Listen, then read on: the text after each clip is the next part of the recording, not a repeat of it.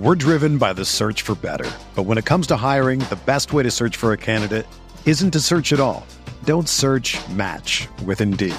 Indeed is your matching and hiring platform with over 350 million global monthly visitors, according to Indeed data, and a matching engine that helps you find quality candidates fast. Ditch the busy work. Use Indeed for scheduling, screening, and messaging so you can connect with candidates faster. Leveraging over 140 million qualifications and preferences every day, Indeed's matching engine is constantly learning from your preferences. So the more you use Indeed, the better it gets. Join more than 3.5 million businesses worldwide that use Indeed to hire great talent fast. And listeners of this show will get a $75 sponsored job credit to get your jobs more visibility at Indeed.com/Blue Wire. Just go to Indeed.com/Blue Wire right now and support our show by saying that you heard about Indeed on this podcast. That's Indeed.com/Blue Wire. Terms and conditions apply. Need to hire? You need Indeed.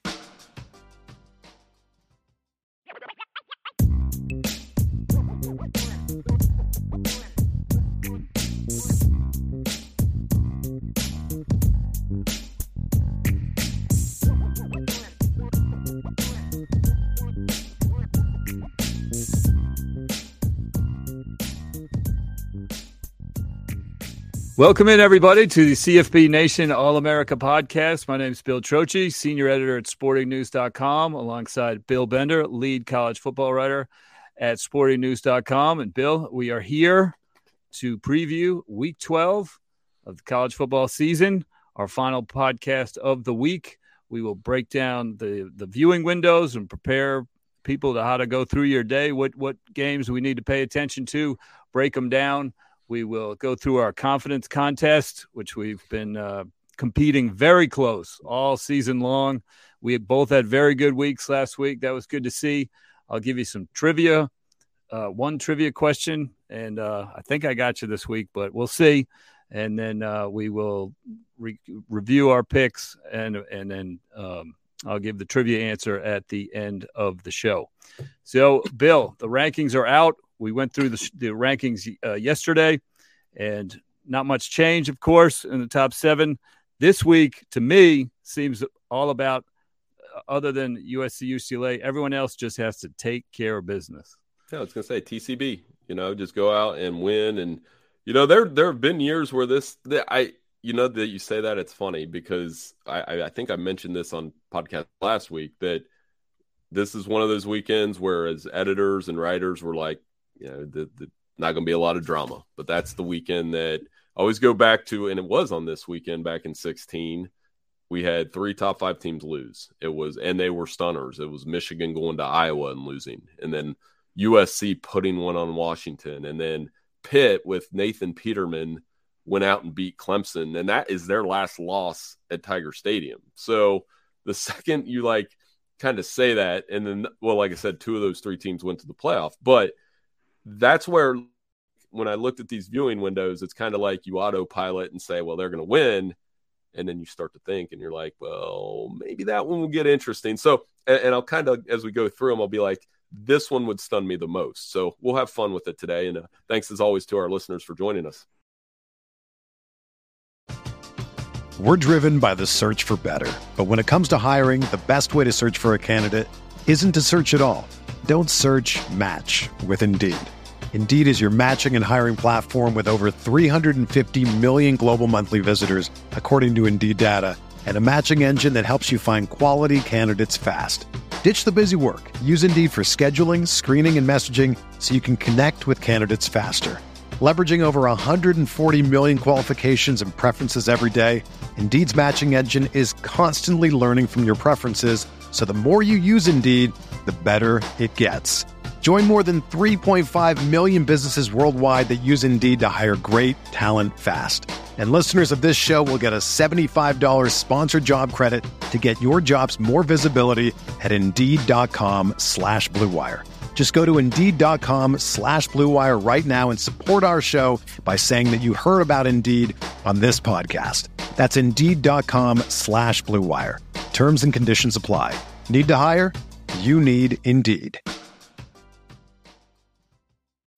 When you need mealtime inspiration, it's worth shopping Kroger, where you'll find over 30,000 mouthwatering choices that excite your inner foodie. And no matter what tasty choice you make, you'll enjoy our everyday low prices, plus extra ways to save, like digital coupons worth over $600 each week. You can also save up to $1 off per gallon at the pump with fuel points. More savings and more inspiring flavors make shopping Kroger worth it every time. Kroger, fresh for everyone. Fuel restrictions apply. Yeah, it's definitely a weekend where you want to keep your eye on Twitter if you're not in front of the TV, because an upset alert will have a huge impact, obviously, at this time of the year. Let's start with our Saturday noon viewing window. We're going to look at Illinois at number 3, Michigan, as the best game here in this time slot. It's a noon ABC game. Michigan enters as an 18-point favorite. A couple weeks ago, this was looking like a closer game. Illinois has stumbled a little bit. They enter the game on a 2-game losing streak, lost their stranglehold on the SEC West. Big Ten West. They are still alive. Michigan State pulled the upset on them 2 weeks ago. Then Purdue became the first team to crack 30 points against this Illinois defense last week when the Boilers beat them 31-24. Running back Chase Brown, Illinois' best player, nation's second leading rusher, is questionable with a leg injury. That's a big factor. Illinois has the nation's number 3 scoring defense, but even that is an advantage because Michigan has the number 1 scoring defense. So this will be Michigan's second toughest opponent to date. They certainly took care of the first one. That was Penn State. Michigan rolled them 41-17. Will they treat the Illini the same way? Well, this is one of those games I'm telling you about. Like, you look at the history of this rivalry at the Big House. Now, Michigan's won the last 5, but you know Illinois is 3-6 at the Big House since 1993. And if you remember, Michigan fans will remember these dates. 1993, Johnny Johnson ripped their heart out. 1999, Kirk Kittner, remember him? 21 fourth quarter points, and they came back and won. And 2008, it was Juice Williams that set all these records. So they've played some bizarre games with Illinois at Michigan Stadium. Now, if Chase Brown is out, I think Michigan cruises here. I think they become the second team to score 30 points on Illinois. And they got some guys that are out. Luke Schoonmaker missed last week. Donovan Edwards is Jim Harbaugh's injury updates are the single worst thing on the planet because he says – oh, he's working through something, you know, or he's got an issue, and we'll see. And it's like the dad telling you, we'll see. And you're like, well, does that mean no? Or, you know, I've got to ask another question. But I do think Michigan rules here, and Ohio State's not on here. But we talked about the buildup to Michigan, Ohio State. And sometimes it's like they look at these two won't look ahead. I think they're both going to drop the hammer this week. And, set that big thing up on November 26th in Columbus. Speaking of wild Illinois-Michigan games, you left out the 67-65 game, triple overtime. Oh, yeah. I remember that one, too. I was going to say, I went down that rabbit hole a little bit. Tate Forcier comes off the bench for Shoelace Robinson, throws the winning two-point conversion. And that was a wild one, too. Rich Rodriguez beat Ron Zook that day. Yeah, and the year Illinois went to the Rose Bowl, that was not in the Big House, but Michigan beat them that year. So they have a history of some don't get comfortable till it's over type games. But, you know, like I told you yesterday, Michigan beat Nebraska 34-3 last week, and it was so boring to watch, but they won by 31. So I think they're going to do a little bit of that, and Jim Harbaugh doesn't care about – his style is his style. It's been like that since Stanford to the 49ers to now, and I think that'll continue. Honorable mention for the noon window, number 4, TCU, undefeated at Baylor, noon on Fox. It's the big noon game on Fox. TCU, 2.5-point favorite in this one. Got to make sure TCU keeps winning. That's the drama in this matchup. Baylor has played 3 ranked at the time opponents this season, and they're 0-3.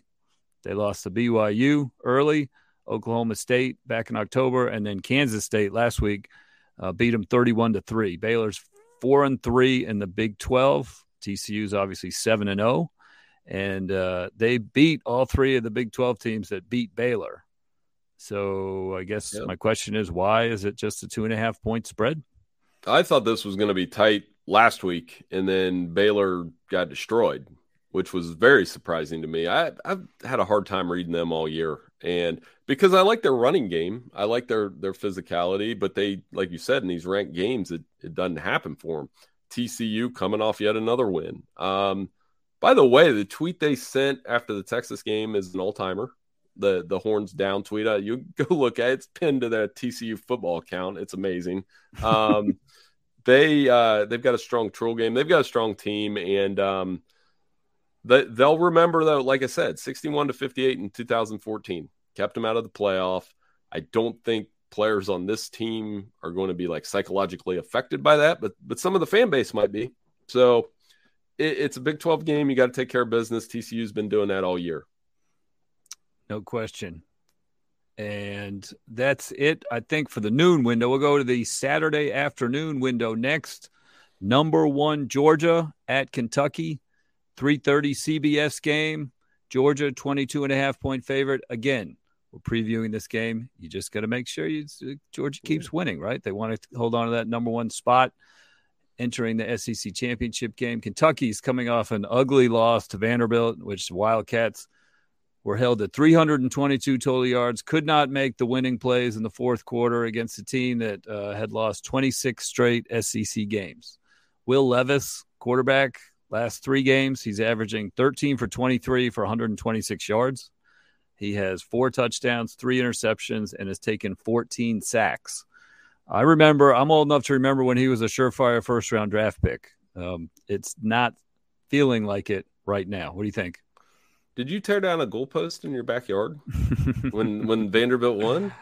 I may have let out a touchdown scream when Will Shepard scored with a minute to go. There you go. It's fair. This is a weird one too, because Georgia 6-0 with Kirby Smart in this game against Kentucky. I went down, I think it was, let's say 17-18, I went down to that game, and Kentucky, it was an all-in game for them at Kroger Field, and it was tight for a half, and then Georgia did what they normally do. They just ran them over with their depth. And here's an interesting stat about Georgia. I looked this up today. They have 9 different guys with 200 or more yards from scrimmage. So it's not like they don't have a stud, right? But they have so many guys that they can get the ball to. For perspective, Ohio State has 7 with all those first-round picks. So they have 7 guys with 200 yards from scrimmage. Georgia has more, and it's the tight ends. It's Lad. Last week it was Lad McConkey making huge plays. They've got 2 good running backs. They have so much stuff. They have like all this stuff, and there's a better word for it, I'm sure, but I think they use all that. And the Kentucky games haven't been blowouts, though. I mean, they've won those 6 games by an average about 16 points per game, and Kentucky plays a style that matches up with Georgia well to a certain extent. But you said it. They need Will Levis to be better to even have a chance. They probably need some weather. I don't know what it's going to be down in Lexington this weekend. Not great. Doesn't matter to Georgia, though, I don't think. I think they use all those things, and minus a snowstorm or something. That's up in Cleveland this weekend. I don't think it'll work all the way down there. I think Georgia takes care of business, makes it 11-0. Yeah, the last 6 visits to Lexington, they've won all 6, but only once by more than 22. Right. It's a 22.5 point line. So something to think about if you are putting in a wager on that one. Saturday night, game of the weekend. We've talked about it all week a few times. #7, USC at #16, UCLA. 8:00 Fox in the Rose Bowl. USC is a 1.5 point favorite. Been waiting for this one for a while. Little shine came off when UCLA lost to Arizona 34-28 last week. Game came down to the final play. That's the second loss for the Bruins. Arizona just made a few more plays than UCLA late, and the game was very even. Arizona pulled it out. Jason DeLore was great. USC sits at 9-1 and has the best shot at the college football playoff. But they're, like we've talked about, their wins in the Pac-12. They've beat up on the lower half of the league, and now it's time to challenge themselves and take on the upper half, starting with UCLA. And then if they make it, the Pac-12 champion, which looks like either Oregon or Utah. You know, it's time to prove it. The loss of Travis Dye, you've mentioned it yesterday's, you know, it's going to be a real thing. He's on pace for 1,000 yards. He also had 20 catches out of the backfield. It's going to be fun. Great uniform game. You previewed it on sportingnews.com. What do you see at the Rose Bowl Saturday night? First of all, if they wear their maroon and UCLA wears their light blue, it's the best uniform game, period. And my buddies and I were talking about this week. So, like, the only ones that we thought of that were close, and it has to be specific, Bill. So we're talking, like, Michigan, Ohio State is best when it's Michigan in the blue, Ohio State in the white.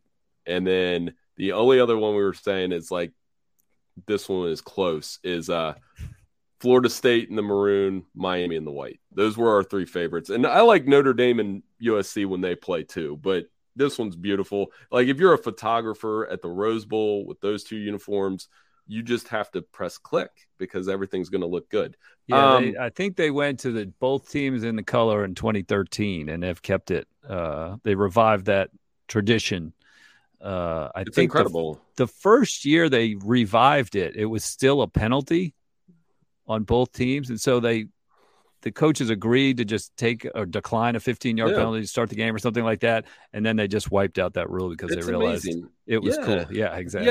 Yeah. And this will be a cool game because it is the best game of the day. It's got a lot at stake for both teams. I looked back, you know, UCLA crushed these guys last year. And they did it with the same two guys in the backfield, Dorian Thompson-Robinson, Zach Charbonnet. They averaged 240 rushing yards per game. Sometimes I watch UCLA like last week, and you watch them for a couple series, you're like, man, these guys are really good. And then they're so inconsistent at times. And Arizona took advantage of that. Jaden DeLora was amazing. Bad news for them, Caleb Williams is a lot better than Jaden DeLora. And they're healthier at receiver. Austin Jones is the name to watch. Relique Brown. These are the guys stepping in. They are the most important players for me in this game because they're stepping in for Travis Dye, and they've got to match what UCLA does on the ground. Fun showcase game. I'm excited to sit and watch it. There haven't been a lot of opportunities where both teams have been ranked, so I think that amps it up. And in the future, this will be one heck of a Big Ten West showdown. So, you know, looking forward to that as well.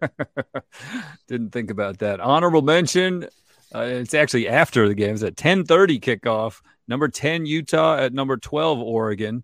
The other half of the Pac-12 blockbuster, the Pac-12 doubleheader. Oregon is a 3-point favorite.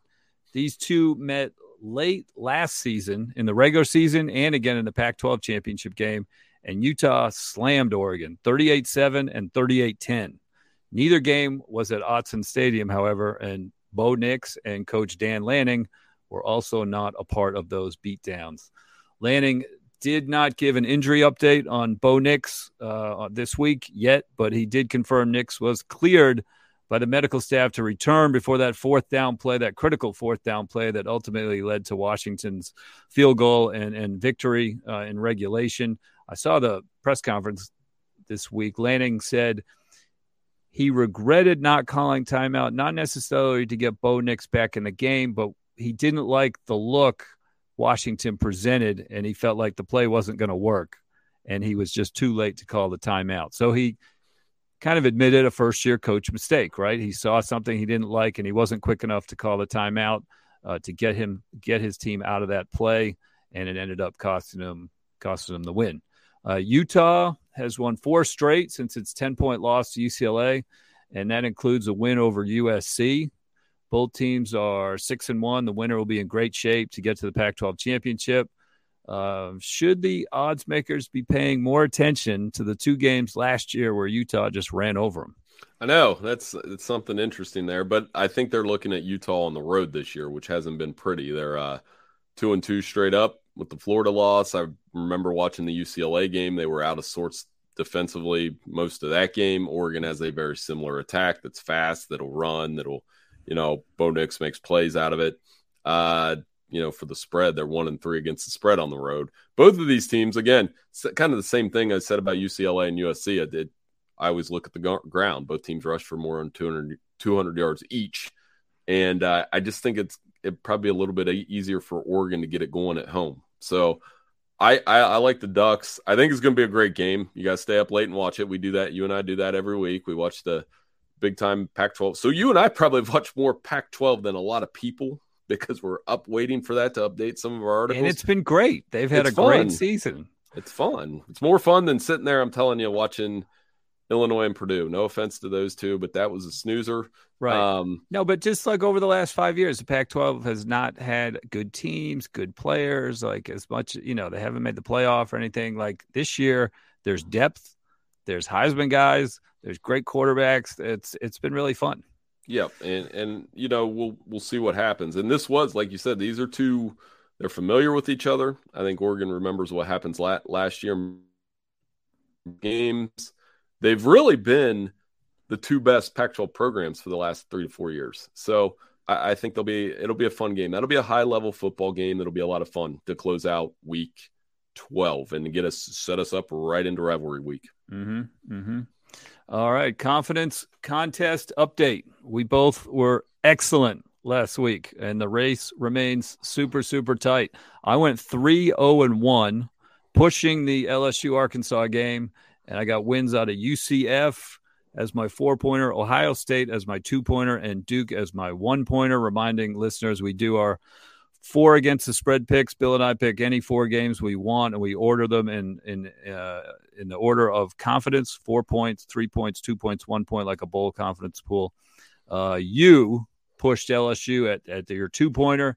You missed Notre Dame, even though halftime that one looked very safe. Navy that was awful. Charging through the back door and really never let ND close to covering the spread late in the fourth quarter there. You did get TCU over Texas. You did get North Carolina over Wake Forest. The traps that we talked about weren't traps after all. For once, Vegas didn't trap everybody. Total for the week, I had 8.5 points. You had 8 points. Season scoreboard, Trochi, 55. Bender, 53. It's tight. Goodness. Here we go. But first, trivia question. Here it is. It's right here, Bill. All right. You ready? Yep. USC UCLA theme. Here we go. First time since 2014. Like you mentioned, both teams are ranked at the time of the matchup.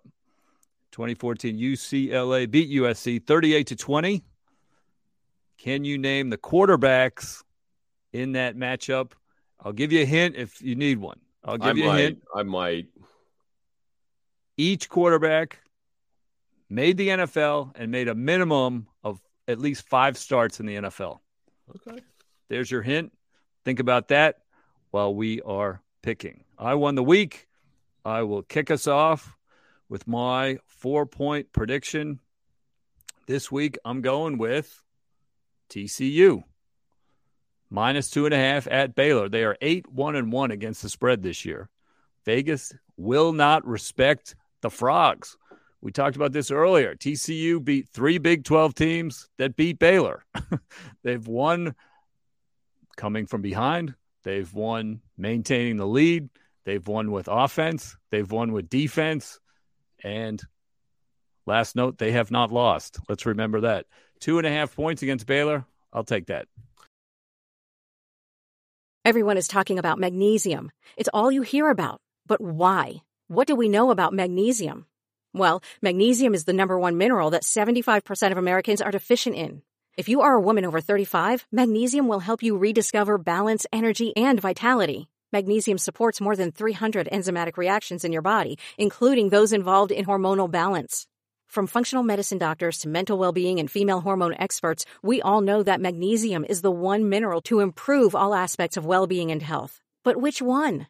Magnesium Breakthrough from Bioptimizers, the trusted choice recommended by leading experts, with 7 best-absorbed forms of magnesium to ensure your body receives the support it needs for overall well-being. Go to bioptimizers.com/balance today and use code BALANCE10 for 10% off. Support your journey to wellness at bioptimizers.com/balance. Magnesium Breakthrough from Bioptimizers, your foundation to optimal health and vitality. Yeah, I did the same thing. I have the same note, so that just washed that out. Your number, that's your 4? Yeah, 4 minus, okay. Yeah, same spread, He just canceled that out. I'm tempted to like switch it just to create some drama. And that's the exact same note I had. I looked on they have the best record against the spread of any team in the country. Yep. So, I mean, I'm just going to keep riding it, right? Like 8-1-1 against the spread. They're daring you to take it, which now that we both have that much confidence in it, it makes me a little bit more nervous. We're on a roll. On a roll, exactly, Bill. Exactly. So, I'm going to take the same for TCU. All right, 3 points. I'm going North Carolina, -21 at home against Georgia Tech. I've taken North Carolina a lot this year, and I'm taking them again. Georgia Tech lost Jeff Sims at quarterback to injury, and backup Zach Gibson came in earlier this year, did not look ready to play, right? So then Tech went with freshman Zach Pyron for a few games. He looked capable, but he broke his collarbone last week against Miami. Jackets now have to go back to Pyron. That is not good. Even against this UNC defense, I don't see the Jackets scoring 17 points with this quarterback and the offense. The offensive line has not been good this year. You think Drake May can get to 38? I do, easily. So I'll take UNC to cover the 21. Yeah, that's a good pick. I got West Virginia and Kansas State play this week, and West Virginia is a 7.5-point dog, and I'm going to take the Mountaineers at home. Kansas State has not been good on the road. They've lost their last 3 trips to Morgantown. Weather could be a factor, and West Virginia has been better at home. Like, I feel like JT Daniels got one more in him. We talked about Neil Brown's hot seat last week, and what they do, they beat Oklahoma. I think they keep riding that, and not an upset pick. I still think Kansas State's going to pull this one out with that running game. But, I mean, even West Virginia played TCU tough at home. So I'm going to rely on a little Morgantown home cooking and get the 3 out of the Mountaineers. I'm curious over the years what West Virginia's record is against the spread in the Big 12 games at home. It's such a weird trip for all those Big 12 schools. I just feel like they're sort of out of sorts. I don't know. I'm guessing – it's probably factored into the spread, but I'm guessing West Virginia covers more often than they don't in league home games. My 2-pointer, Utah, +3 at Oregon. I'm not basing this as much on last year's 2 blowouts as I am. I think Oregon's going to just be deflated after the loss to Washington, and I don't think Bo Nix is going to be 100%. I think he'll play, but I don't know that he'll be 100%. We'll see. Utah's on a 4-game winning streak and has the league's #1 defense.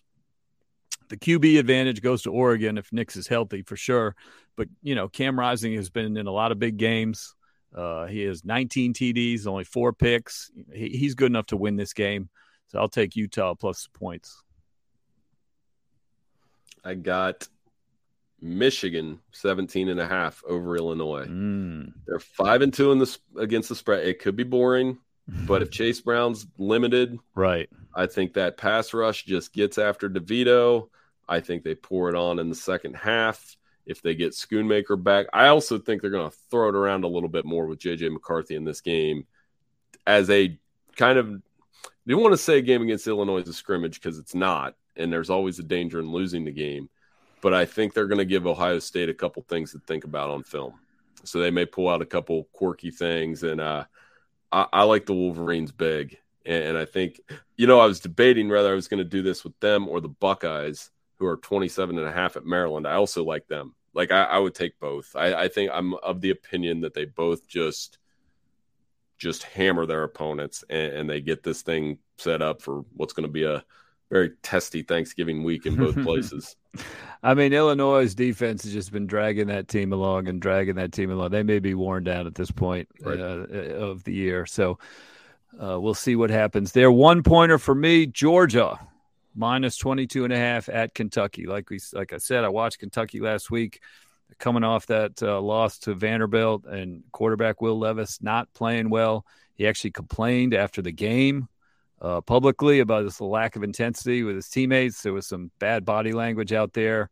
And if things go south early against Georgia, they could really go south. Georgia knows it's its final road game of the season. They've got nothing but home and neutral games left after this. I think they put it together. And I think they run it up on Kentucky and cover the 22.5.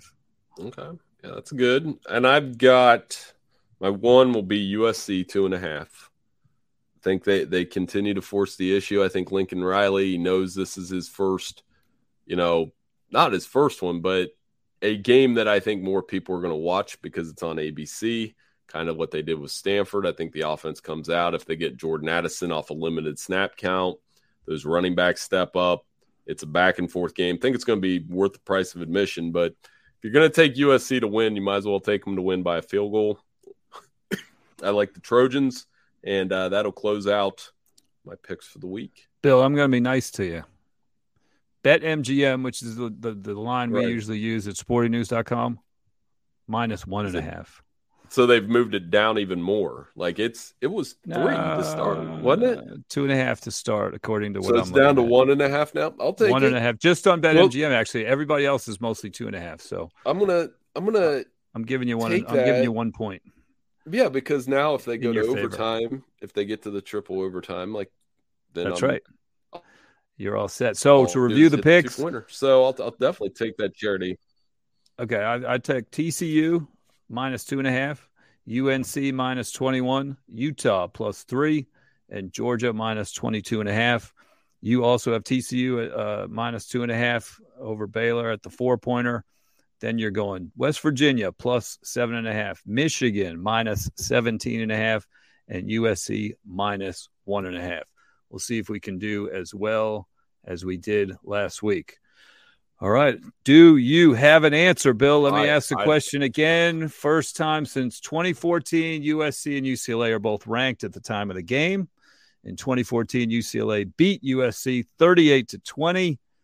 Name the starting QBs in that game. They both went on to the NFL, and they both started at least 5 games as NFL quarterbacks. That's the part throwing me off. I should remember this.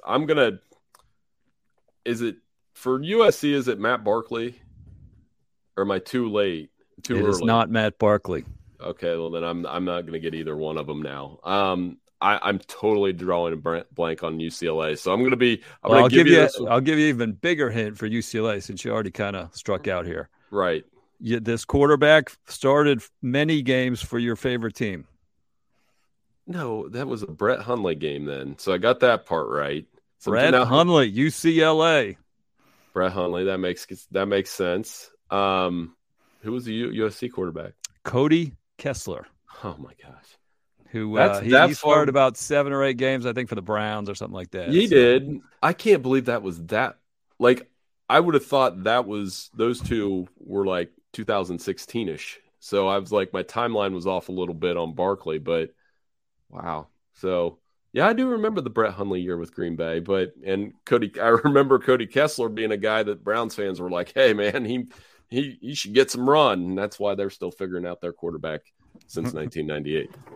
So good question, man. You got me. I was going to say, fair question. Great one. But I did get you on that one. So very good.